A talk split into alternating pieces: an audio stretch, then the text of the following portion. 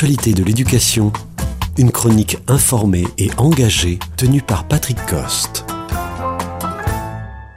L'enseignement supérieur du privé accueille un étudiant sur quatre. Un des arguments qu'utilisent les écoles privées est de s'adresser aux déçus de Parcoursup, notamment en prenant des étudiants qui n'ont pas un très bon dossier scolaire, mais aussi en occupant des créneaux qui ne sont pas occupés par l'éducation nationale, comme des métiers dans l'artistique ou le digital. De plus, ces écoles se positionnent dans beaucoup de lieux où il n'y a pas d'enseignement public.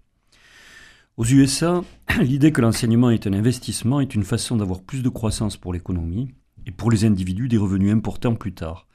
Mais en France, à la différence du monde anglo-saxon, le privé est un investissement plutôt orienté sur le supérieur, parce que c'est à ce niveau que cela peut rapporter le plus. C'est un investissement commercial plus qu'une conception économique de la société. L'évolution en France vers le privé du supérieur s'est faite à petits pas pour éviter toute confrontation sociale avec les étudiants. Beaucoup de ces formations coûtent autour de 10 000 euros, voire plus par an. Beaucoup des grands groupes les plus connus sont des fonds d'investissement dont l'objectif est de tirer le maximum d'argent.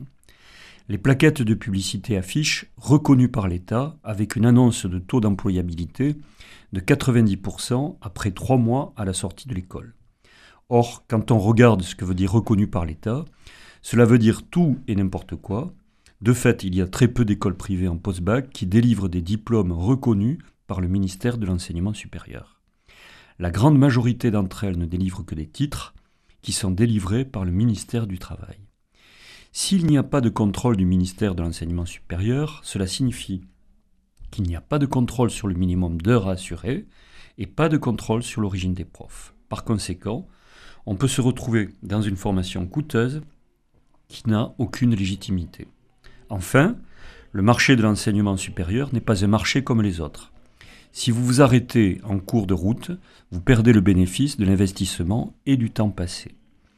Dans les salons de l'enseignement supérieur, on trouve jusqu'à 90% d'écoles post-bac privées. Ce qui est mis en avant, c'est que tout est possible. Ce qui intéresse l'école, c'est votre personnalité, alors que beaucoup de jeunes ont entendu dans leur lycée Vous ne pouvez pas faire ni ceci, ni cela. Beaucoup de familles et de jeunes n'ont pas les moyens de décrypter le discours de marketing qui est employé. Le conseil que l'on peut transmettre, c'est qu'il faut se renseigner, sans tenir compte des arguments commerciaux, avant de s'engager dans une telle voie.